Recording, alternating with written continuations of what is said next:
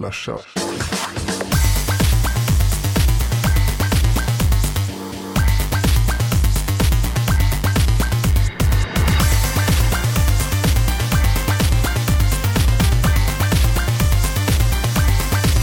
Slasha.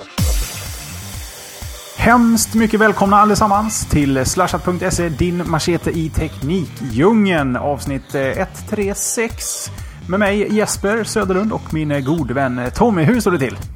Det är alldeles utmärkt. Min första dag som pappaledig idag. Men har inte du haft barn i flera månader? Ja, men då tar mamman hand om eh, lilla knodden för det är mycket mjölkbaren, vet du, eller tuttmaskinen som barnet är i behov av. Men det är först nu som lilla Linn har börjat eh, äta eh, Din mat, moders- burgare och Ja, ja. pommes. Kebabtallrik fick hon då. Ja, det är bra. Hon är fyra och en halv månad. Ja, att, men det är, nej. man ska börja tidigt. Nej, men det är ju så att man, ja, så man kan använda modersmjölkersättning och så kan man använda lite gröt med morötter. Tycker hon är väldigt gott. Personligen tycker jag gröt och morötter är inte en kombination som ska finnas. Men eh, det är populärt i hennes mun. Det räcker. Ja, i alla fall. Pappaledighet. Och så tänkte jag, satt jag där med Steve Jobs-boken och tänkte att vad gött. Nu kan jag läsa halva dagen. Ja, nej. Inte riktigt va. Linn hade andra planer för dagen. Så jag har torkat spyor och bajs. Men då vet vi. Fick vi äntligen in lite barnsnack i slashat. Som vi har väntat. Ja, du, du försöker. Ja, Ja, låt gå. Låt gå för den här gången. Och nu är det inspelat så det är ju kört. Jajamän. Yes, sir. Då får du läsa Ja, boken vid något annat tillfälle helt enkelt. Ja, nej, det, det är så. Men du, vi har väl med boken som ämne ikväll, va? Ja, det är bäst vi är tyst om den. Ja, då väntar vi tills vi kommer dit. Eh, vi kan nämna också att vi är en liveshow. Det betyder alltså att vi spelar in detta i, ett, i en stöt. Så när jag, jag seglar iväg om helt andra ämnen där så tar vi inte bort det utan det fick ni avnjuta ändå. Eh, vi spelar in 19.30 med försnack. 20.00 så kör vi igång showen på tisdagar. Och vi håller på i ungefär en timme. Vi finns även på Youtube på slashat.tv så vi får vinka till alla som kollar på oss. Eh, och eh, Jesper har bytt tröja den här veckan. Det är en annan tröja i olika färger men den ser nästan identisk ut. Bara så vi får ut det också Jesper. De är, äh, en streckad t-shirt. Jag menar, det behöver inte betyda att man har samma bara för att alla, alla kläder är ju streck i någon riktning tycker jag. Men, men du skulle ju egentligen kunna ha samma på dig. Det är ju bara att du har tvättat den under veckan som har gått. Ja, det har jag faktiskt gjort, men eh, ja. Vart vill Jag vi komma med det här? Att det är live. Att det är så live det kan bli. Jag har fler plagg, jag lovar alla. Ja, då, hallå. Yes sir. Eh, vet du vad? Ska vi ge oss rätt in på veckans show? Vi har jättemycket ämnen och vi ska ju försöka ha mer ämnen in i showen. ha- I våran, eh, våran andemening eller för att försöka att göra i alla fall. Så jag tycker vi börjar med förra veckans poll och den står du för Jeppe va? Absolut, och vi eh, undrade helt enkelt om du där hemma använder dig av en brandvägg. De två klassiska alternativen, absolut och absolut inte, var vad ni hade att välja på. Och 74% av er där ute har en brandvägg hemma. Antingen mjukvara, mjukvara eller hårdvara. Och det lämnar då 26% eh, över som absolut inte har det. Och eh, kanske ska jag rikta frågan direkt på dig Tommy. Har du en brandvägg? Ja! Mjukvara, hårdvara, i routern, i datorn, i datorerna? Jag har nog eh, flera stycken brandväggar. Dels så har man ju en firewall i själva routern som kommer från bredbandsbolaget. Sen eh, bakom den och så har vi port forwarding på den. Eller och NAT Nå, har den NAT D? Ja, det borde den ju ha. I och med att den routar trafik. Och sen på alla Windows-maskiner och Ubuntu-maskiner så har man ju en, en mjukvarubrandvägg med operativsystemet idag.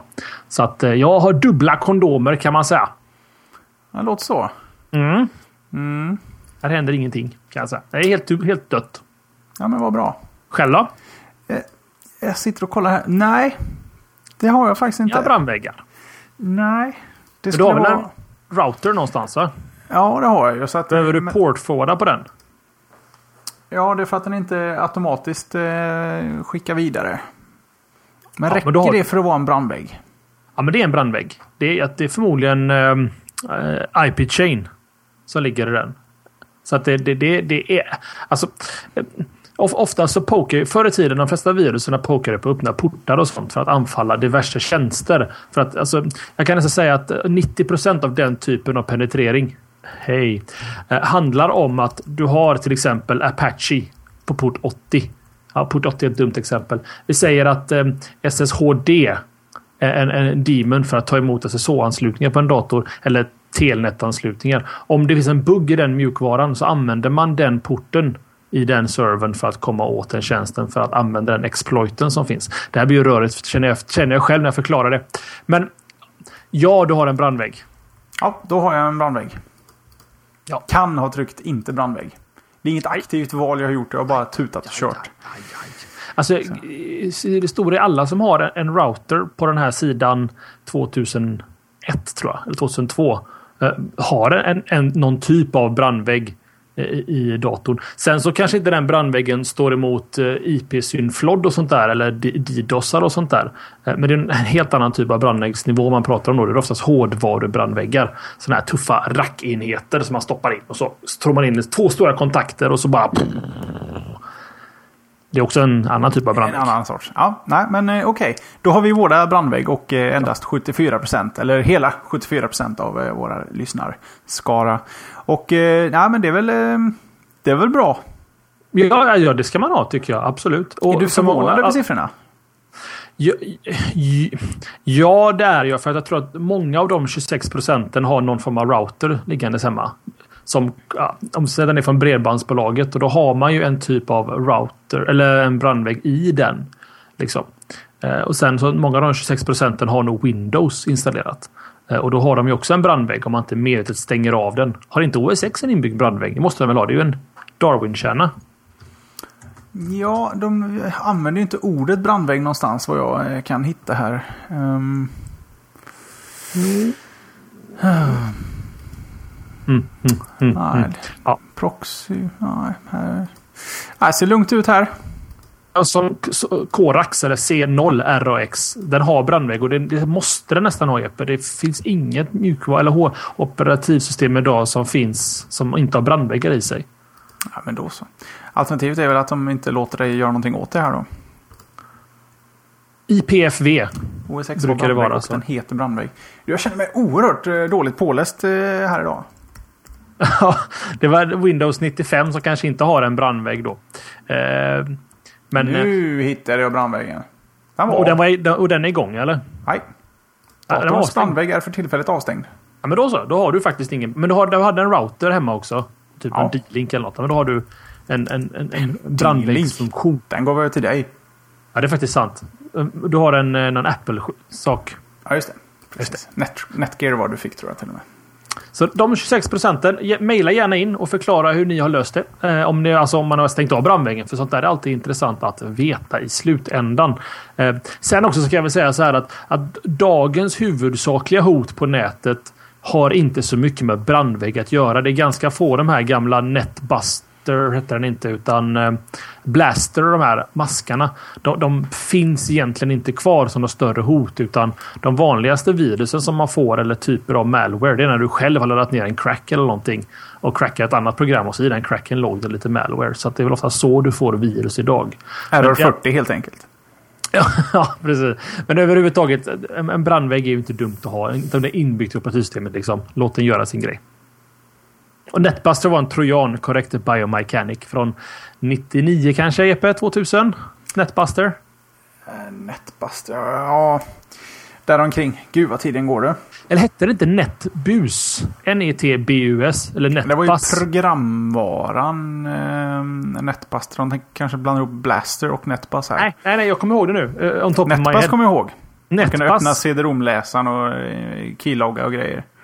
Netbuster var ett program så att det såg ut som att Netbus kunde connecta emot dig. Men vad den gjorde var att den egentligen öppnade samma sak på den som använde netbussen mot dig. Hänger du med? Japp, det är en Ja. sån eh, kontra, kontraspionage. Just det. Ja, vad härligt med gamla, gammalt virussnack. Och det är mycket hacking i den här veckans avsnitt kan jag säga. Från min sida i alla fall. Ja, vad trevligt. Jag har inget inom det. Men eh, innan vi går på något av alla de ämnen så kanske vi ska eh, kila över till eh, veckans poll. Det tycker jag. Eh, ibland gör vi som så att vi eh, återvinner faktiskt våra pollar. Så nu kommer en poll som är hela två år gammal. Frågeställningen för två år sedan tillika denna vecka då är Har du ett Facebook-konto? Frågetecken. Eh, absolut och absolut inte. Eh, Thermonuclear War kommer det bli den här veckan. Med lite parentes också. Eh, har inte med Facebook att göra, men det har med Steve Jobs att göra. Eh, de skrev i chatten. FBI fokuserar på det.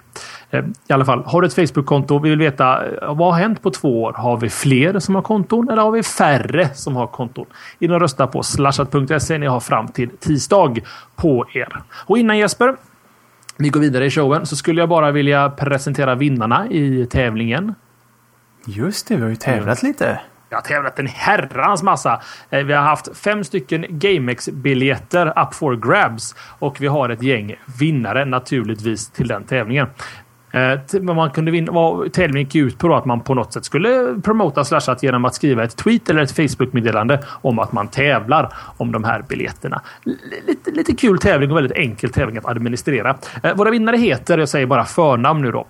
Filippus, Olof, um, Henrik, så ska vi se vad de heter i namn här. Kristoffer och Per. Och ni har redan fått mail och alla har svarat och biljetterna skickades idag. Det skiter ni andra i för ni har inte vunnit. Men tack! Thank you for playing. Alltid kul med så många som var med i tävlingen. Eh, nu däremot Jesper, nu är det dags. Det känns som du har det mest brådskande utav ämnena. För dig att berätta om GameX. Mhm. Mm du kan väl berätta att vi, har, vi kommer till GameX? Ja, det kan jag göra. Jag var så rallied up här för att alltså, komma det. igång här. Men så håller du lite i tyglarna. Ja. Jag har svårt att liksom rätta mig i ledet. Ja, GameX är... Eh, oj, Tommy. Eh, datum... 3 6 november 2011. Och då eh, händer helt enkelt Sveriges största och kanske enda stora spelmässa. Och eh, vi kommer naturligtvis att finnas på plats där under lördagen. Eh, från, jag vet inte om vi har sagt någon tid, men under lördagen eh, på dagen där så kommer jag, Tommy och även våra slashat-kamrater eh, Magnus Jonasson och eh, Johan Larsson, Kortkrig, vara med. Och så ska vi kika runt, se vad som eh, visas och erbjuds och sen kommer vi efter hela dagens eh, spelande kliva över och kanske äta en bit och dricka lite gott på kvällen och köra en sån riktig geek-out. Eh, I stil med den vi hade i Göteborg för Retrospelsmässan. Och jag tycker att vi ska göra en definitiv repris av hur den gick till.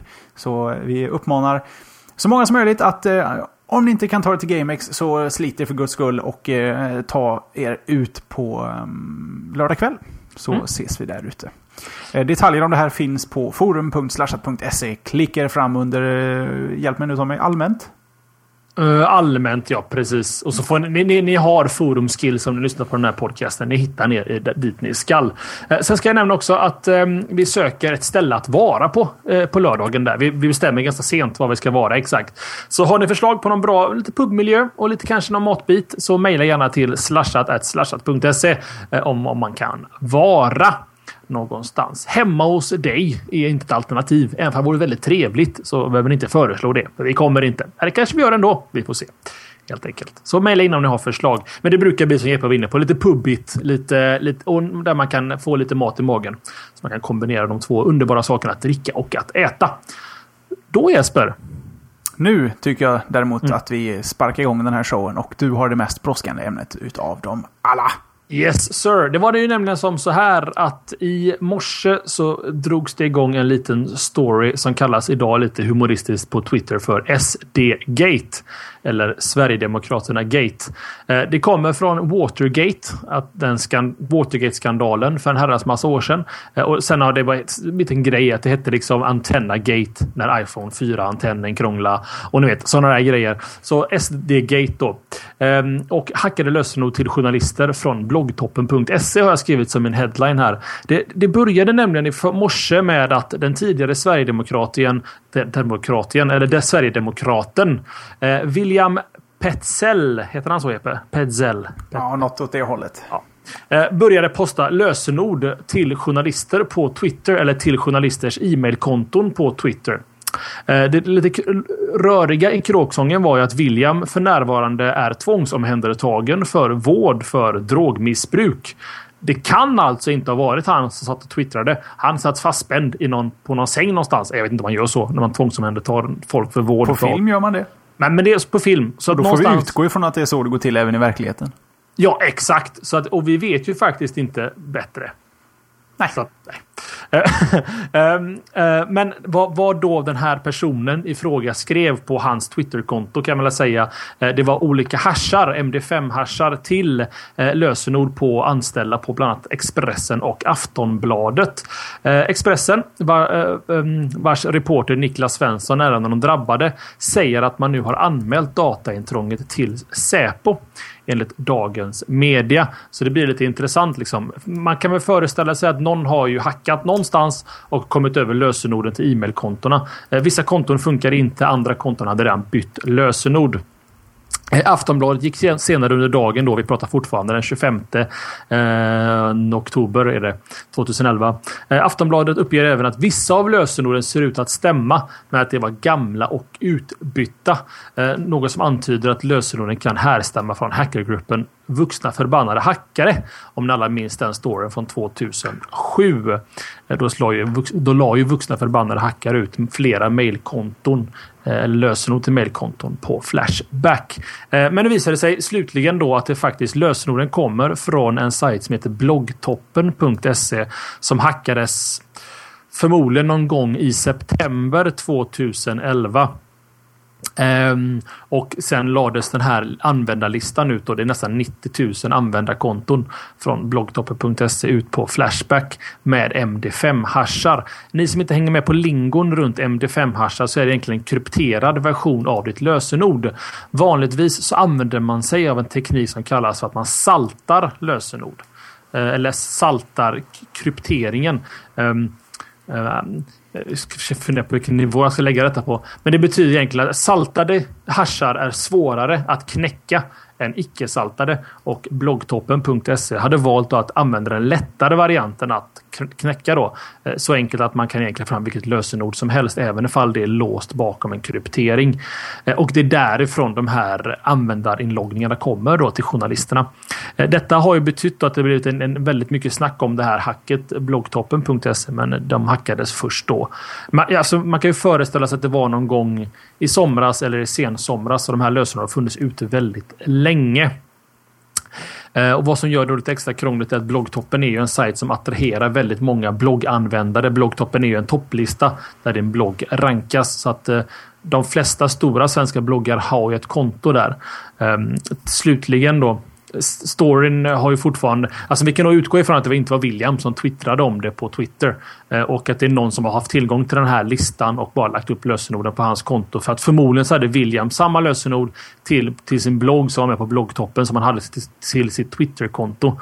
Eh, och därigenom då fick de tag på de här kontona. Så snipp, snapp, snut så var den sagan slut. Eh, eh, lärdomen vi kan ta ifrån det här det är att läsa mitt blogginlägg kanske om eh, hur lösenordshantering och sånt där. Ehm, med LastPass eller OnePass eller KeyPass. Det är farligt att ha samma lösenord på så kallade slasksajter som du har på viktiga sajter. Men det betyder att alltså, jag, jag kan förstå att vissa sajter så orkar man inte bry sig om att ha ett, ett kraftfullt lösenord och då ska man ta hjälp av tjänster som till exempel LastPass eller OnePass som ger dig ett väldigt hårt lösenord för bara den sajten som du får genom ett annat lösenord. Um, och det håller du egentligen med om Epe va? Ja, på alla punkter. Mm. Bra. Jag fick jag har en snäll lyssnare här, eller läsare på, på bloggen som var snabb mm. och meddelade med att Hörru du, du, du, ditt namn förekommer här i... Uh, gå och fixa. Det, var, det var snällt. Det var väldigt snällt. Och har man submittat sin till bloggtoppen så kanske man ska ta sig en titt. Mm. Ja, precis. Och ja, och var försiktiga med lösenord. Alltså, som vi sa, det är ganska vanligt att folk hackar andra sajter och kommer åt... Vi ska vara enkla, i alla fall, eller egentligen så kunde bloggtoppen skitit i att kryptera lösenorden ifall de kör osaltade lösenord. För att det, då kan man knäcka dem. Men det finns många sajter idag än som kör helt okrypterat i databasen. För att de tänker att äh, det är väl ingen fara för ingen kommer väl åt våran databas. Och sen kommer den i fel händer. Det är ofta så som folk hackas passivt då. Att någon hittar ett lösenord på en sajt och chansar att men, men det här kontot har nog samma lösenord på Twitter till exempel. Som William fick erfara då. Mm. Mm. Så kan det gå. Så är det helt enkelt.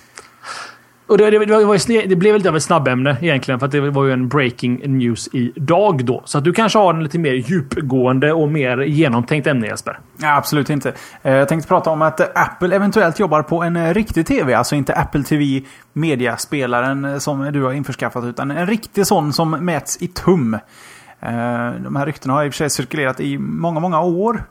Ehm, men eh, vi har liksom inte sett någon produkt. Men nu så får man en hel drös med vatten på kvarnen här. Eh, för att det skrivs om just Apple TV, själva TVn i eh, biografin. Om Jobs, mer om den sen. Steve påstår att han har knäckt koden till hur man ska göra en integrerad TV med ett enkelt UI där allting kan synkas trådlöst. Och nu efter det där kom ut så, så har lite anonyma källor som ja, av förståeliga anledningar vill eh, förbli anonyma. De påstår att eh, det är faktiskt tv-apparater de håller på att pilla på just nu. Och eh, ansvarig för det här projektet är Jeff Robin. Han var bland annat inblandad i utvecklingen utav först iPoden och även mannen bakom iTunes Music Store och ja, tv-serier och filmer där. Apple kommenterar ju inte såklart, det gör de aldrig. Ehm, men de här ehm, källorna påstår ändå att det ska finnas en prototyp inne på Apple Campus som rullar. Men när den här produkten skulle kunna kika ut eh, allra först, det låter de vara lite osagt. Vissa påstår sent nästa år, eh, lite andra folk tycker nej 2013 snarare. Och eh, någon spekulerade, han analyskillen, vad heter han, Gene Monster? Kan det heta så? Ah, känner inte igen, men säkerligen. Ja, han, han ska alltid ha, han har massa connections överallt och, och tycker ofta till om Apple-prylar. Men i alla fall, han påstår att just eh, nysläppta Siri för iPhone 4S kommer vara en stor del av hur tvn ska styras. Man ska alltså snacka till tvn vad den ska göra. Vilket eh, i längden gör att eh, Apple snart är överallt vad gäller eh, konsumentelektronik. Men min fråga till dig Tommy. Mm. För att man måste alltid ha en fråga efter ett ämne. Mm. Kan Apple möjligtvis göra för tvn eh, vad de har gjort för, eh, jag vet inte, musiken, tablets, eh, iPhonen?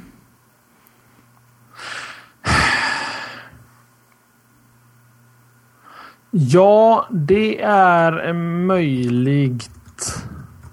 För tv är rätt mycket dumb-tvs. Smart-tvs har ju liksom börjat kika upp men det lilla jag sett så här långt är inget som imponerar. Påminner snarare lite om smartphones innan Android och iPhone dök upp. Ja, alltså utan tvekan så tror jag faktiskt att, eh, att Apple skulle kunna vara rätt företag att göra lite enhetlighet av hela tv-marknaden faktiskt. Det, det, tror jag definitivt. Eh, sen, alltså det, det, det, här kommer väl från boken egentligen va? Ja, delvis. Eh, att man, man, tror att eh, de, de, kommer att eh, de kommer att släppa en tv inom kort. Och man, man trodde att det var just faktiskt jag blir lite störd av en annan sak här som du kanske hör. Jag tappar lite fokus. Jag kommer tillbaka. jag det. så, nu är jag tillbaka. Um, Apple skulle kunna vara helt rätt spelare för att faktiskt göra någonting sånt här. För att ja, vi pratade lite om det på jobbet faktiskt, jag och några kollegor. Och det känns lite som att man ibland när man ska köpa en TV så vet man inte riktigt vilken kvalitet det är på TVn förrän man har konkat hem den och ställt upp den och satt på den. Liksom. Och då får man reda på om det var en riktigt bra bild eller inte. Om man inte är väldigt, väldigt duktig på att ha gått ner i detalj liksom med allting. Eh, och jag tror att en, en Apple-TV skulle kunna sätta någon form av kvalitetsstämpel på TV-apparater överhuvudtaget. Eh, just i kvaliteten på bilden. Sen så tycker jag nog att mm, att det är naturligt nästa steg för Apple. Det är självklart så att nästa steg för Apple borde vara att eh, de har ju liksom musikspelaren i fickan, de har te telefonen, de har datorn, de har den handhållna enheten. De vill nog hitta in i vardagsrummet också kan jag tänka mig. Så jag tror definitivt att detta är på G. Eh, 2013 står det i dina show notes så det är nog inte helt omöjligt Jesper. Mm. Och jag är precis på, på samma spår som dig. De, de för, förmodligen har de fått lite blodad tand av all framgång de har fått inom alla områden de har gett sig in i. Mm. De vill vara överallt. Och Apple har länge hållit på med speciellt film, men även tv och musik och den biten. Och jag tror att eh, det känns som det mest naturliga nästa steget om de vill ta sig an något annat inom konsumentelektronik. Och mm. kan man då få in hela butiken, synkning av allt, avsnitt, hela den biten eh, till tv. Jag menar, de har visat AirPlay, du kan börja titta på något på iPaden och sen bara trådlöst streama över det till tv. Men det kräver liksom en liten dosa kopplad till någon annans tv. Och i Apple, Apples värld så ska väl alla delar i kedjan vara deras. Ehm, så jag tror inte alls det är särskilt orimligt att det kommer en tv. Sen om det är den bästa bilden någonsin, det vet jag inte. Apples skärmar är inte på något sätt de absolut bästa på något sätt. De är inte alltid ens rekommenderade för eh, seriös bildhantering och så. Men... Eller, eller att titta på överhuvudtaget. Ja, det går bra. Det går faktiskt bra. Men eh, Eh. kan man få in allting? Jag menar, tänk på iMacen är för, för datorn. De har liksom byggt in allting här. Det skulle lika gärna kunna finnas en iTV där du har hela mediaspelaren inbyggd. eh, Mm. På något sätt. Och eh, ju smidigare de gör det, desto bättre. Sen hur bra det funkar med Sverige. Eh, det låter ju vara osagt så här två år i förväg. Vi har Mm. ändå fått hänga efter rätt så länge med tv-serier, filmer och böcker också. Böcker och filmer har ju kommit nu bara de senaste veckorna. Många, många år efter de dök upp i USA. Så man kanske inte ska sitta och hålla andan riktigt än. Men det känns ändå som en naturligt steg. Nu tycker jag vi går vidare. Yes, det tycker jag också. Och det är väl eh, huvudsakligen jag som har nästa ämne då, naturligtvis. Uteslutande du. Ja, vi ska prata om att Nexus, eller Galaxy Nexus och Android 4.0, mer känt då som Ice Cream Sandwich, äntligen är presenterade.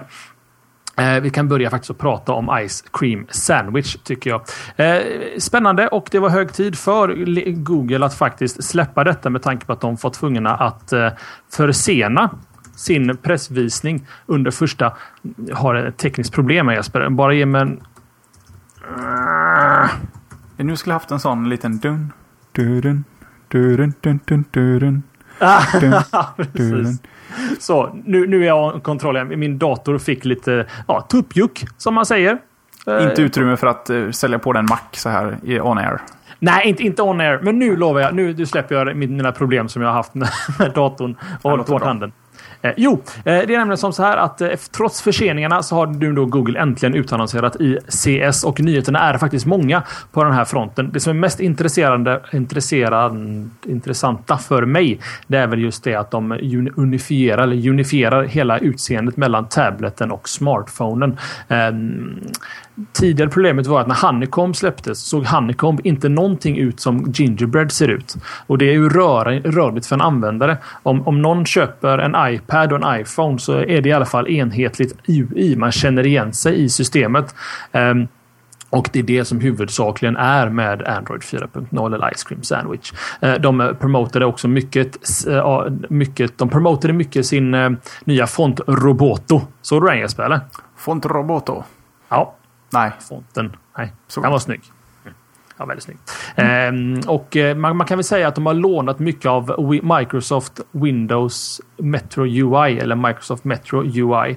Ni vet att alltså, allting är väldigt stort och färgglatt och fyrkanter och mycket bilder på ansikten eh, och sådant. Eh, så äntligen kanske Microsoft får betala lite för sina licenskostnadsgrejer som de tar från alla sålda Apple eller Android-produkter. Eh, mer funktioner från Ice Cream Sandwich är till exempel eh, Android Beam. eh, Som är egentligen eh, Bump om ni har använt det. En fun- alltså, jag- detta är väl förmodligen Androids Facetime. Om man får kalla att Facetime är ett misslyckande från Apples sida. jag kan aldrig se mig själv beama någonting till någon någonsin med min Nexus S. Eh, huvudsakligen för att det är egentligen bara jag som har en Nexus S i mitt kompisgäng och ingen annan telefon har NFC.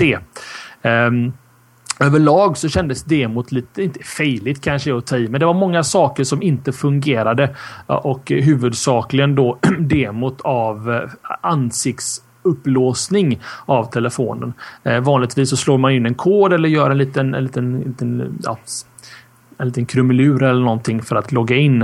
Eh, men nu kan man alltså låta telefonen, eller titta på telefonen så låser den upp telefonen om den känner igen dig. Det funkar inte på scen eh, och det verkar som att det även när det funkar så tar det mellan två och tre sekunder. Alltså ofta så vill man ju bara kolla vilket mail som kommer in och då har man inte tid att stå och titta en, två, tre. Där är jag inloggad och nu ska jag ändå använda tummen för att ta fram mitt eh, mail. Då. Så jag tror att den funktionen är mer en gimmick. Och eh, kanske ett sätt för Google att sakta börja vänja oss vid Face Recognition Software i det långa loppet.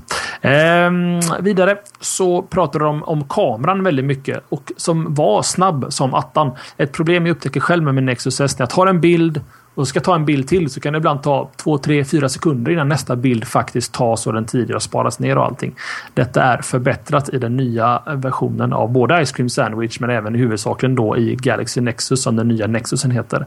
Eh, och det går väldigt, väldigt snabbt eh, att ta bilder. Snabbare än iPhone 4S enligt eh, Gizmodo eller Engadget eller Mashable eller någon av de sajterna. Har Jeppe frågor på Ice Cream Sandwich? Nej, inte än. Inte än. Ja, Jag vill pilla på det. Men eh, jag har ju sett lite utav demot.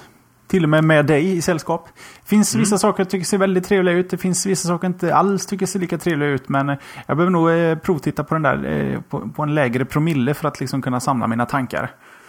Jag ska inte se sånt mitt i natten en lördag eller fredagkväll. Då det, man får liksom inga bestående intryck och det är inte det som visas fel utan det är den som tittars fel.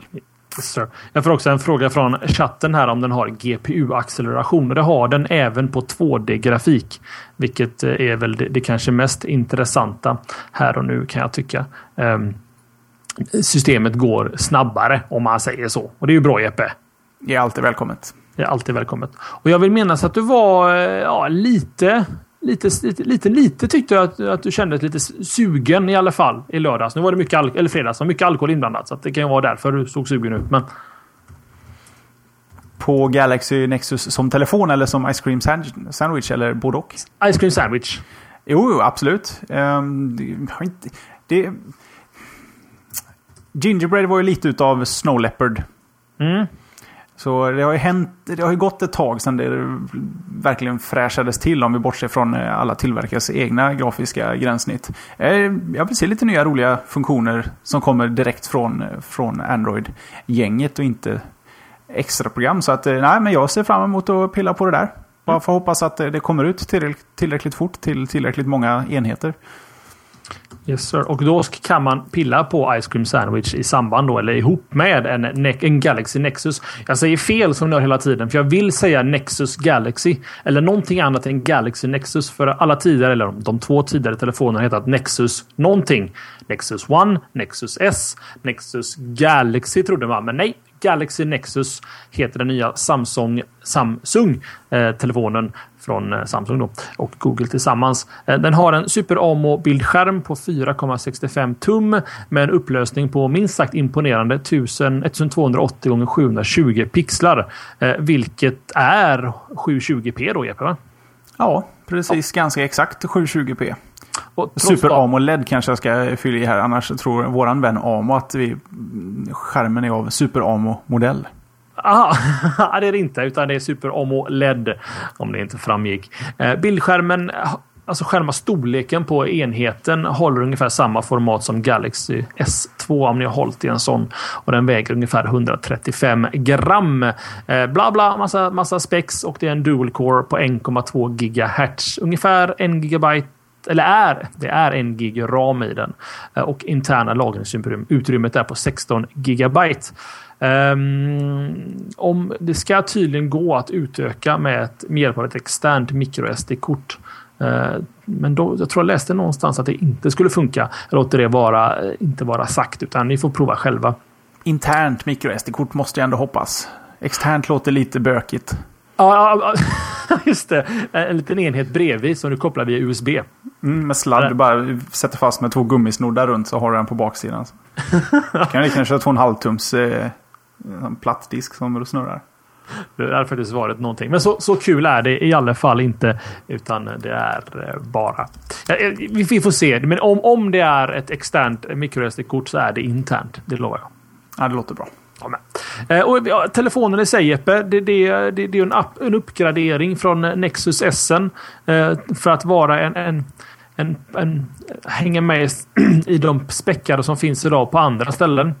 Och det har ju hänt ganska mycket också i telefonens prestanda och allting. Men personligen, och vi hade en ganska hetlevrad diskussion om detta på fyllan i fredags. Alltså jag eh, har inget behov egentligen av att köpa mig en, en Galaxy Nexus. För att jag är ganska nöjd med min Nexus S. Jag kommer ju köpa en ändå naturligtvis. Eh, för att jag är en datanörd. Men eh, är hårdvara och spex sådär jätteviktigt idag Jesper? Nej, inte egentligen. Det har jag inte tyckt under en ganska lång tid. Så länge sakerna funkar i den Mm. och man inte ser någon sorts brist på prestanda så får det vara vilken prestanda som helst. Mm. Eh, Tycker jag. Är, är det här lite din iPhone 4S kanske? Ja, vi, vi, vi, sa det lite skämtsamt också i fredags. ehm, Och ja, faktiskt. Det är nog inte omöjligt att detta blir min iPhone 4S. En telefon som jag köper, även för att jag egentligen inte behöver den. Men det är en upgrade. Och en upgrade gör ju saker bättre på något sätt.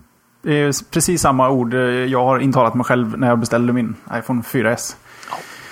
Så ja, vi är suckers. Vi är suckers. Vi, vi är fast i detta. Så är det. yes sir. Ska vi ta oss vidare?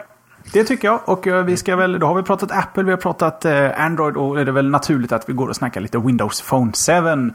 För eh, ja, nu är det ju tisdag vi spelar in. Det betyder att om ett dygn så kommer Nokia att presentera sin första Windows Phone 7-lur. Eller ja, det hoppas man på i alla fall. Det är inte 100% säkert att det faktiskt kommer visa sig mobil, men eh, det vore dumt av dem att inte göra det.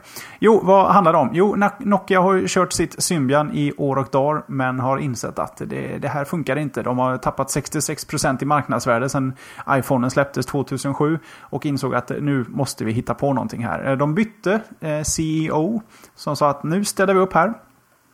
Nokia gick och pratade med Microsoft och skrev nog på ett kontrakt med ganska många nollor efter någon stor siffra där. De betalar nog rätt bra för, för hela det här samarbetet. Och det var sagt att de skulle få ut den första Windows Phone 7-luren innan eh, årsskiftet. Eller till julhandeln kan man väl säga. Nokia har precis släppt sin förvånansvärt snygga mobil N9 som kör Migo. Mibo? Migo. Migo. Eh, ser lovande ut. En telefon som är lite eh, dömd att... Ja, det kommer bli en parentes i Nokias historia. Just för att den, den, den är lite som Volvo C70 första. Den, från en gammal generation innan de gick över på en ny generation. Eh, recensioner utav just den telefonen har varit rätt så bra. Folk gillar både mjukvaran och hårdvaran. Men det är liksom snart glömt. För den här telefonen nu som ska, som ska komma ut, eller som man då hoppas på att de kommer visa, det är liksom ett krav nästan från investorer och kunder att Nokia är snabba nog att byta sin strategi vad gäller mobil eh, närvaro. Eh, att de kan på kort tid hoppa från eh, en strategi till en annan och vara snabbt ute med telefoner. För nu gäller det att börja kränga telefoner. Mm. Och de har ju lite emot sig här att det finns väldigt många andra tillverkare som kör Windows Phone 7. Och eh, överlag så är man ganska styrd om hur telefonen ska se ut vad gäller knappar och design och sånt. Vilket kanske kan ligga Nokia lite till last om de vill sticka ut här. Och i och med att det har så, gått så pass fort från det att beslutet togs um, att jobba med Microsoft till att en telefon ska presenteras så kan man inte riktigt förvänta sig att det ska komma en, en Nokia eh, Windows-telefon med en hemskt massa Nokia-specifika funktioner. Nu har det bara handlat om att få in Windows Phone 7 i själva luren. Så att det kommer nog vara en ganska så vanilla.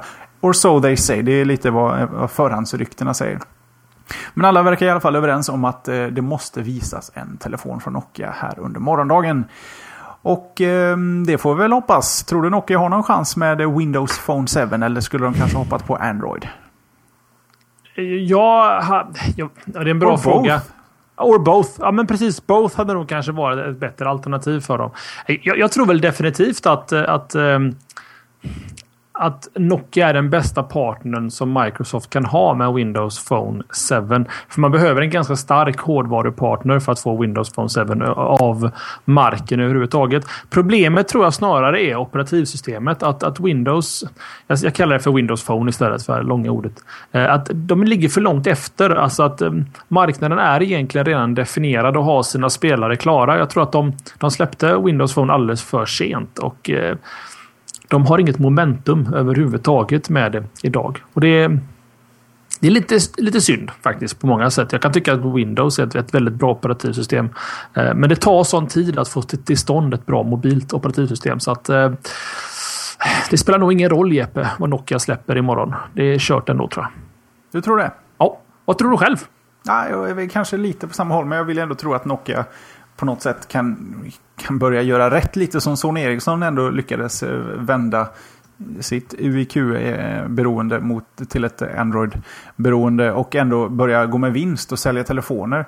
Och de lyckades ju och Nokia är ändå fruktansvärt mycket större. Men eh, samtidigt, det är en stor och tung boll som måste startas, få i rullning från scratch. Eh, kommer inte bli lätt. Men det finns å andra sidan pengar i både Microsoft och Nokia eh, som kan eh, ja, hjälpa till, antar jag. Ja, definitivt. Och sen ska du också komma ihåg att, eh, eller eh, understryka det, att det, finns, det kommer alltid finnas entusiaster som tycker att Windows Phone 7 på en Nokia är fantastiskt. Och jag pratar alltså ur ett generellt perspektiv. De kommer ju säkert ha en 5, 6, kanske upp till 10 procent av marknaden. Det skulle förvåna mig om de inte kommer så långt. Liksom. Ska vi öka tempot lite Jesper, tycker du? Och gå vidare på nästa ämne? Du, det var ett jättebra förslag. Ja, precis. Eh, nästa steg vi ska gå vidare det är lite spelnyheter och det är Blizzcon 2011 som har gått av stapeln. Eh, Blizzcon eller Blizzard eller Blizzard, eh, Blizzard blir det egentligen på engelska, har, har ju egentligen tre stora spelfranchises. Vi har World of Warcraft, vi har um, Starcraft 2 och vi har Diablo. Alla de här tre har fått massa kuliga och mycket kärlek och nyheter runt om de här produkterna. Vi börjar med World of Warcraft och där släpps en ny expansion med helt helt otippat för vissa, för mig i alla fall som inte hänger med i den världen så mycket. Men tydligen så var den vissa av en förhandsfavorit. Den nya expansionen heter Mists of Pandaria och du kan äntligen spela med Pandaren. Alltså du kan spela som en panda i spelet Jesper. Oj, vilken nyhet. Ja. Ja, det är, men du kan ju spela som kossor redan. Så att, men det är ju inte ett jättelångt steg om man ser det så. Ja, men det är ändå en upgrade. Det är tycka. Upgrade. Om jag måste ranka djur menar jag. Ja, ja, faktiskt. En ninjapanda, en brewmaster. Ehm, I övriga nyheter just för World of Warcraft eh, så har de även ett nytt pet-system där pets kan slåss mot varandra. Eh, liknar lite Pokémon faktiskt. Och det, det, är väl det som de, de, eh, de negativa runt det här har sagt att det blir alldeles för gulligt World of Warcraft. Eh, man spelar som pandor och, och, leker med pets och grejer. Eh, idén där tror jag från Blizzard är väl egentligen att locka folk till Diablo 3 som är lite mer, lite mer blodigt och smutsigt och våldsamt. Liksom. Och det märker man också att ett av erbjudandena som, erbj som, som presenterades just på Blizzcon var att om du köper 12 månaders World of Warcraft subscription Ehm, eller prenumeration så får du Diablo 3 och Mists of Pandaria på köpet. Så de ser till då att World of Warcraft lever i åtminstone ett år till.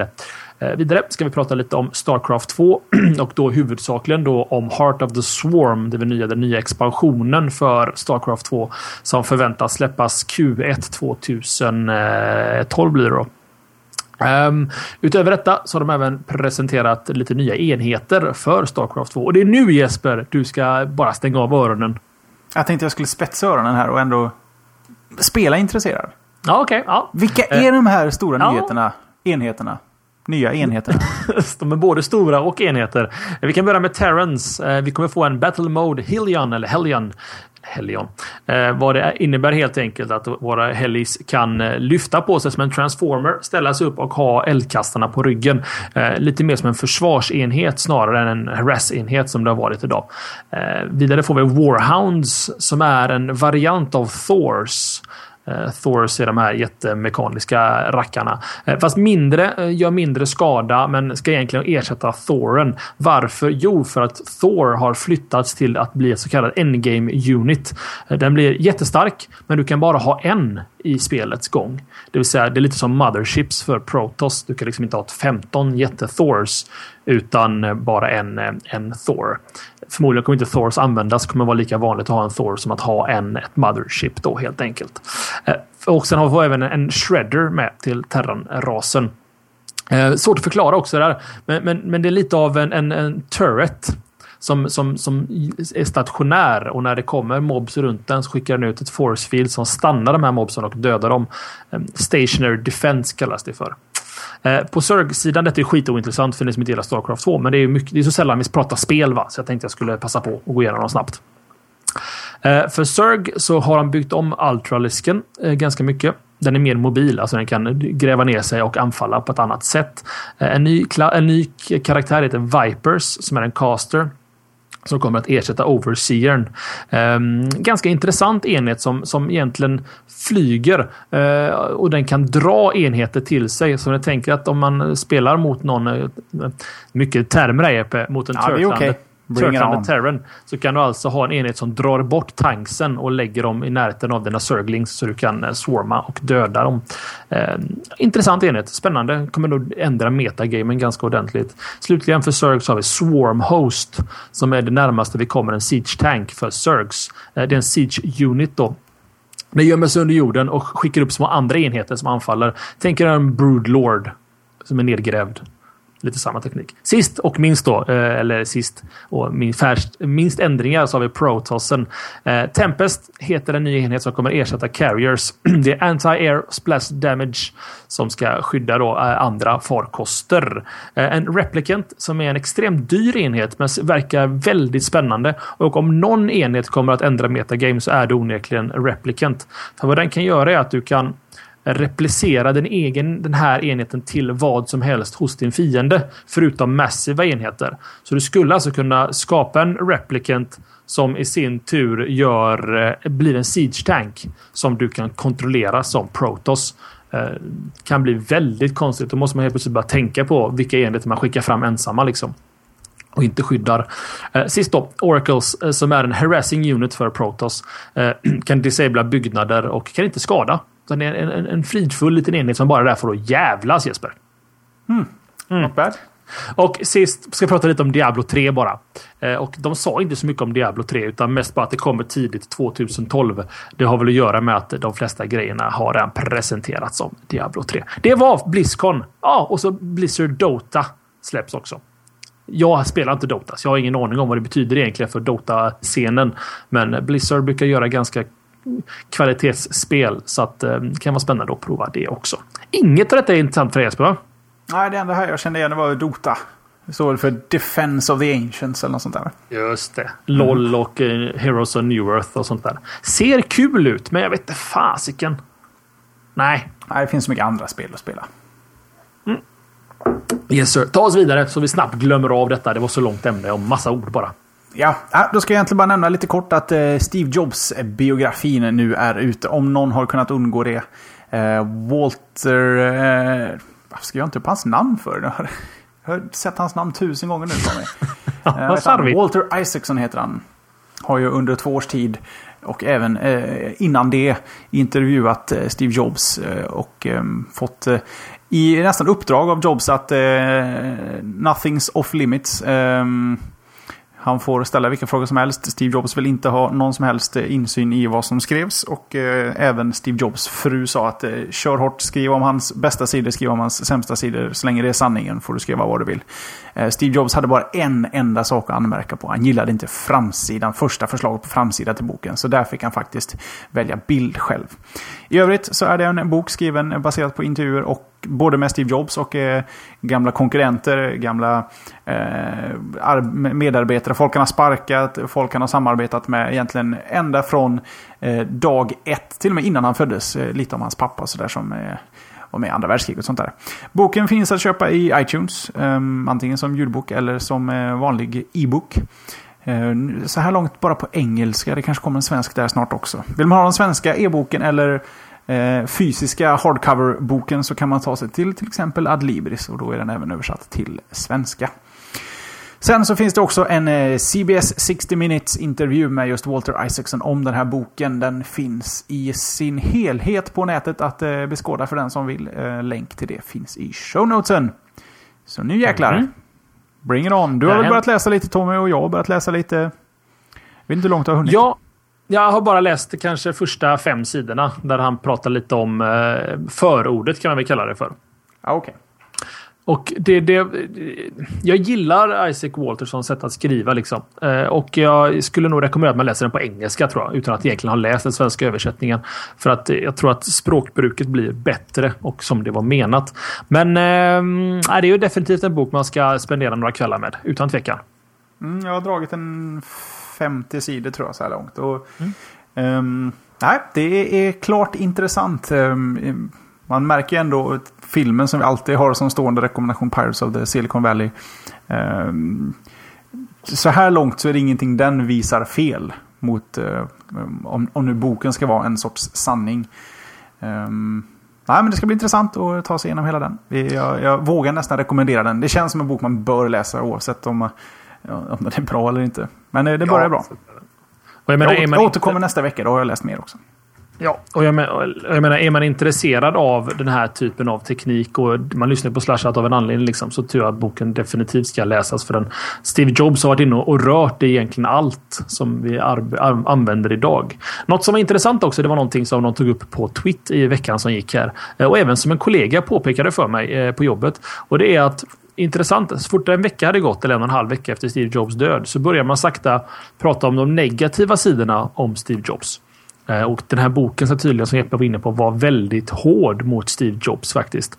Eh, för vi har också nämnt i showen att han var kanske inte alltid den ängel som han kanske verkade vara utan har varit lite av en diktator mot sina anställda och annat.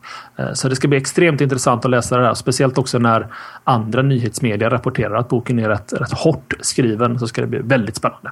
Fick Jobs läst boken innan den släpptes eller hur var det? Jag tror inte det. Nej, tråkigt för honom. Mm. Som en liten anekdot från boken så, så säger han Isaac då att eh, när Steve Jobs eh, pratade med honom, för jag tror det var fem eller sex eller sju år sedan. Och han frågar liksom att kan du skriva en, en biografi om mig? Eh, Isaac har skrivit tidigare skrivit eh, biografier om eh, Benjamin Franklin och eh, New, Einstein. Einstein, ja precis. Så sa han till Jobs att men alltså, är du inte lite väl pretentiös liksom och att jag ska bara skriva en, eller en biografi om dig. Du är liksom bara, vad var han, 50 år eller någonting vid tillfället. Mm. Um, så han sa nej. Så ringde Steve Jobs fru upp. Så sa hon att uh, Steve Jobs har cancer och kommer att dö. Därför ska du skriva boken. Och då sa han, oh fuck yeah. Då gör jag det. Mm. Mm. Resten finns att läsa. Ja, ja, ja, ja, ja. Ta oss vidare Tommy. Yes, sorry. Vi ska prata om... Eh, vad heter de? Anonymous. Vi ska prata om Darknet, Deep Web och Tor Routing och Secret Wiki. Mycket teknik idag och det gillar ni. Det tänder ni till. Eh, jag ska börja förklara vad Darknet är, eller Deep Web, eller Undernet eller vad det nu ska kallas för. Eh, internet har vi här. Vi ska kolla på video för att det är lite bättre förklarat för er. Um, det, det, eh, internet bygger ju egentligen på uh, domännamn idag egentligen. Man kan, det det är ett IP-protokoll egentligen. Men vi säger att domännamn, man går till Microsoft.com för att komma till Microsoft. Allting är väldigt användarvänligt. Vi har flera sökmotorer, bland annat Google, som indexerar allt på nätet. Så när du söker efter någonting så kommer du snabbt till den sajten. Eh, darknet eller Deep Web är någonting som är på sidan om det vanliga internet. Eh, för att få tillgång till det här nätverket så behöver man använda Tor routing eller eh, ja, Tor står för någonting Onion routing. Eh, Tor-nätverket används vanligtvis, eller byggs egentligen för att ha total anonymitet på nätet. Jag kan tänka mig att målet med Tor-nätverket var att se till att eh, stängda eh, länder som till exempel Kina och sånt skulle kunna faktiskt nå vanlig data. Eh, men det här då har man byggt då ett, ett, separat internet med hjälp av det här nätet. Så det innebär alltså att man är 100% anonym. Det, det finns ingen möjlighet för en eller för någon, läs polisen, att faktiskt eh, räkna ut vem du är. Jag menar, alla de här, ni som har läst boken Svenska hackare. Alla de här kända hacken som gjordes av eh, arga vuxna hackare som jag nämnde i början på showen och vidare har använt Tor för att du, du kan aldrig hitta vem det är.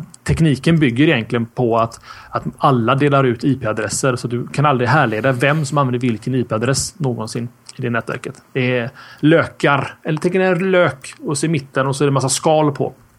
Skitsamma. Eh, läs lite om det på Wikipedia. Väldigt spännande.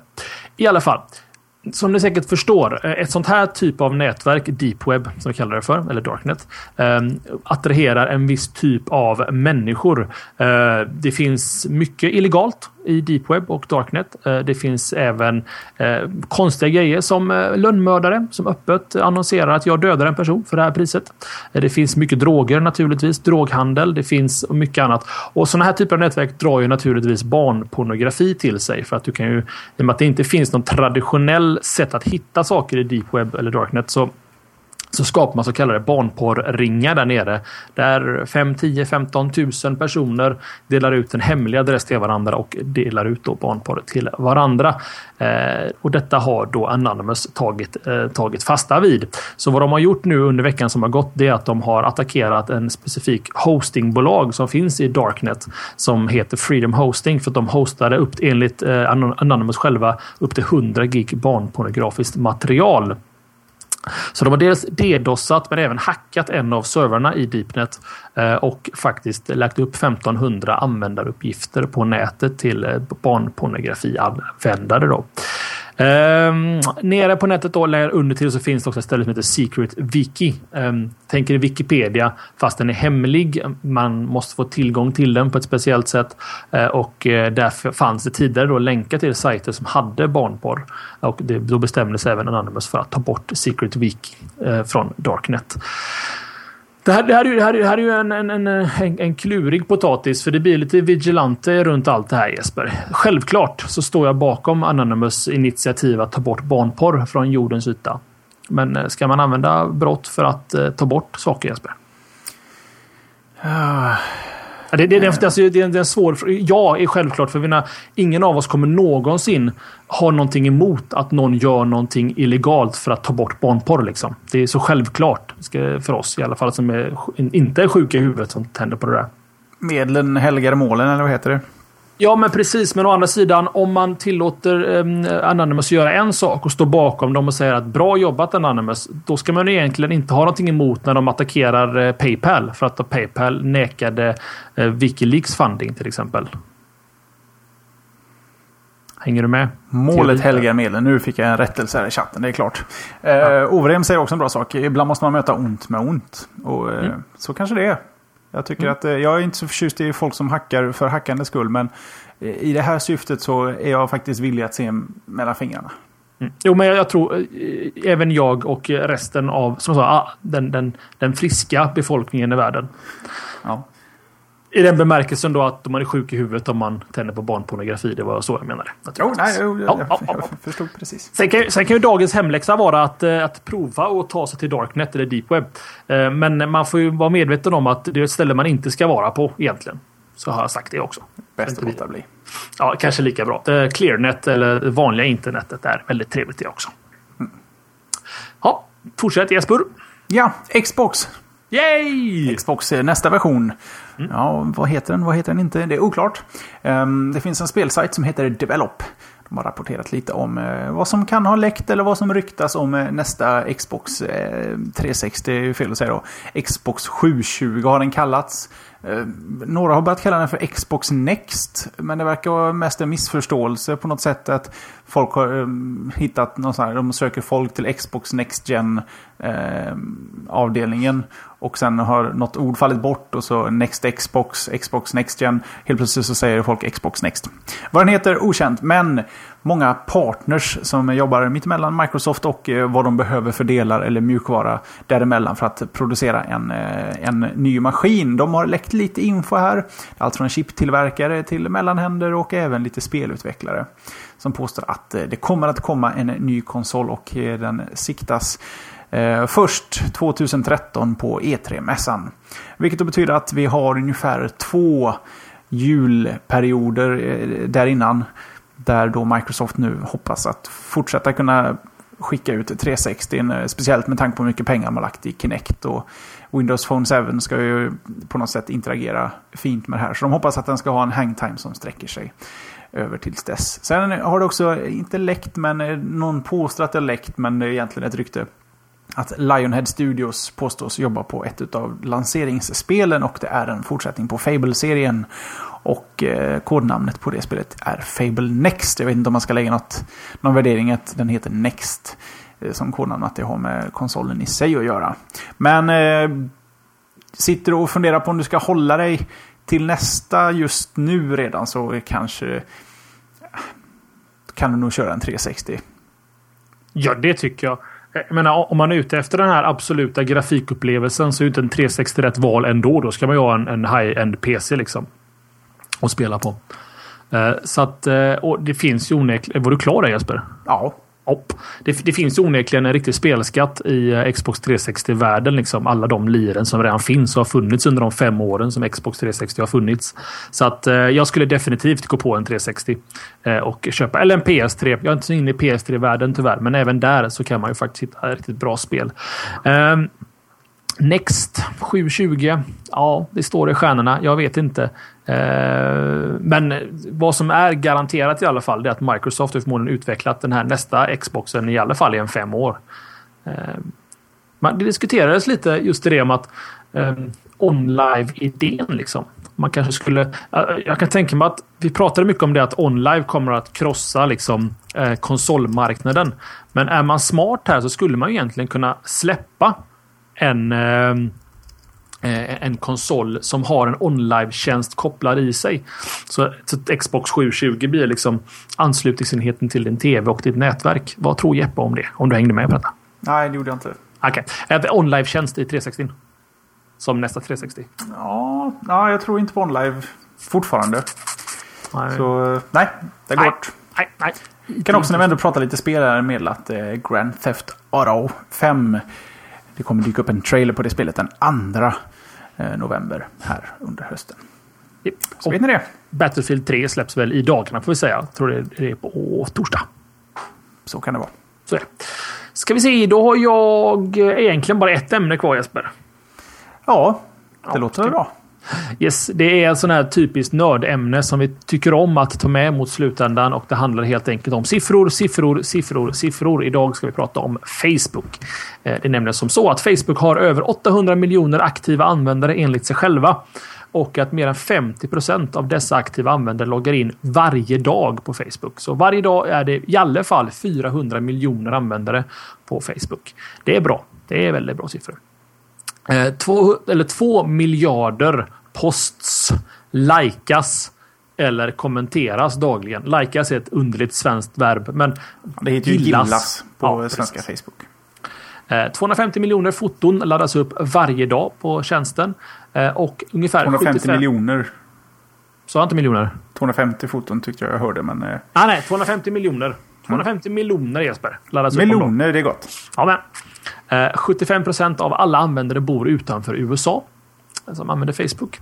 Eh, totalt har Facebook fått 2,3 miljarder kronor dollar måste det vara i funding eller seed funding som det kallas för. Alltså att andra företag eller venture capitalists har investerat de här pengarna i Facebook. 2,3 miljarder dollar. Ja, väl lite topp 5 då mot slutet där. Eh, Topp 5 Facebook-sidor eller pages då. Första plats Facebook själva. Andra plats Texas Hold'em Poker från Zynga. Tredje plats Eminem. Fjärde plats YouTube av någon konstig anledning. Och sist och inte minst, absolut och inte minst Rihanna. page då. Eh, Topp 5 icke internetmärken eller brands på Facebook. Kanske kan intressant. Det är etta Coca-Cola, inte helt otippat. Tvåa är Disney, fyra, eller trea MTV, fyra Starbucks och eh, femma då Oreo. Oreo är kakrep va? Ja, bland annat. Eh, och sist då, eh, fem, de fem mest använda apparna på Facebook. Eh, etta har vi Cityville faktiskt. Eh, från Zynga. Jag har aldrig spelat det, men man bygger väl en stad kan jag tänka mig. Eh, sen så. förlåt? Det låter så.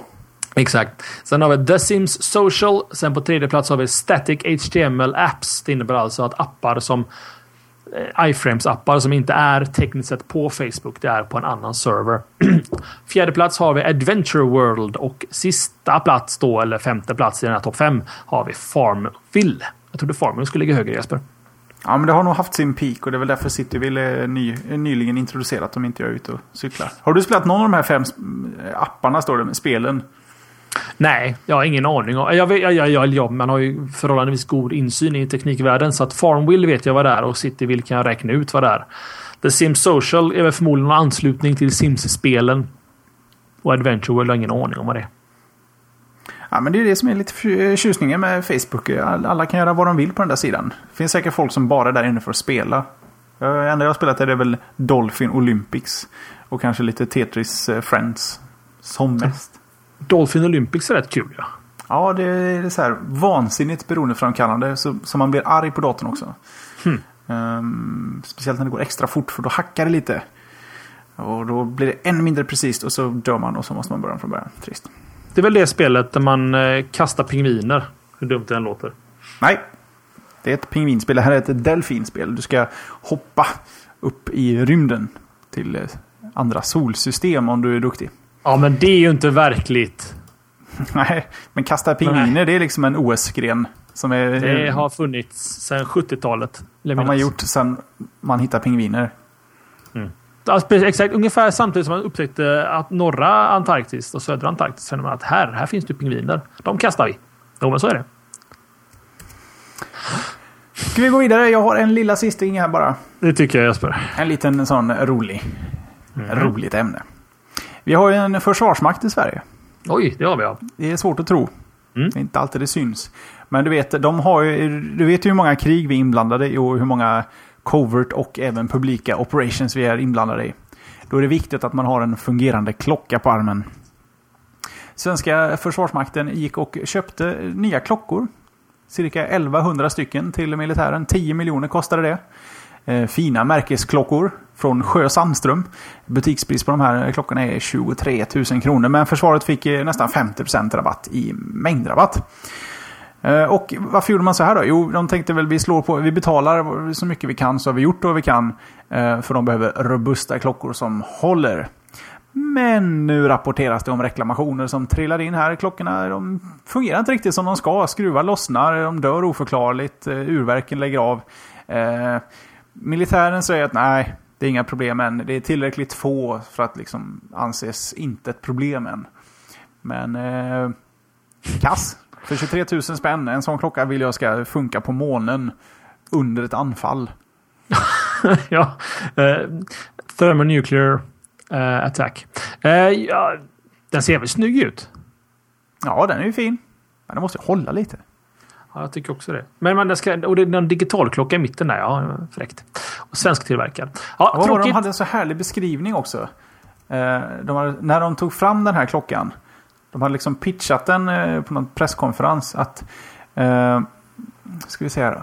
Om Försvarsmaktens flygande personal måste lämna sitt flygplan någon gång och hamnar i en miljö som är farlig där folk skjuter på dem och det ska bli upplockade på en viss plats vid ett visst givet klockslag så tror jag det är glada om det har om, om det inte har färgklockorna som de köpt på senaste charterresan.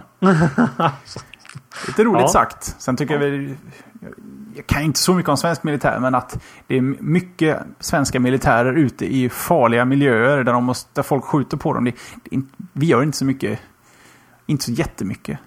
Men vi har ju svenska soldater som är i Afghanistan till exempel. Ja, De vill vara på rätt ställe när det är hot pickup. Ja jo, det är sant. Det är sant. Jävla sant. Men de kanske får låna afghanis- afghanska klockor istället som de kan komma i tid med. Men det kanske finns klockor för 46 000 som, som funkar. Så säger de upp hälften istället. Jag vet inte. Dubbelt så dyr. Den måste ju vara dubbelt så bra. Hälften så dålig. Hälften så dålig. Ja, du har rätt Jesper. Du har rätt. Ja, jag vet inte. Kanske inte. Och där någonstans har vi show va? Definitivt, och eh, det är väl inte så mycket mer att säga egentligen än att eh, jag går rätt på slashat.se social. Länkar till bloggar, Twitter, Facebook, eh, forum, eh, slashat.tv, gud vet allt. Eh, ja, Och, för oss då, som gör det här helt enkelt. och jag kan ju lyfta upp ytterligare en gång då allt det här med GameX. Eh, 3-6 november. Vi finns på mässan på lördagen den 5. Så passa på och säg hej till oss. Ge oss en high five och eh, ja, säg vad ni tycker om oss. Eller ja, det behöver ni inte göra. Säg något snällt så vi blir glada. Säg inte vad ni tycker, säg något Nej. snällt istället. Precis. Fejka upp någonting att jävlar vad ni är bra killar. Och så får vi en high five till och så går det bara. Då vet vi om att den här pe- personen har tyckt inte om oss egentligen. Och nu är det pengar på fredag. Nej, vi får tacka för ytterligare en vecka med slashat.se. Avsnitt 136 till sin ända. Vi alla tar hand om varandra. Så hörs vi nästa vecka igen. Va? Det tycker jag låter som en bra plan. För nu har det så gott allihop. Ha det gott. Hej! Slashat.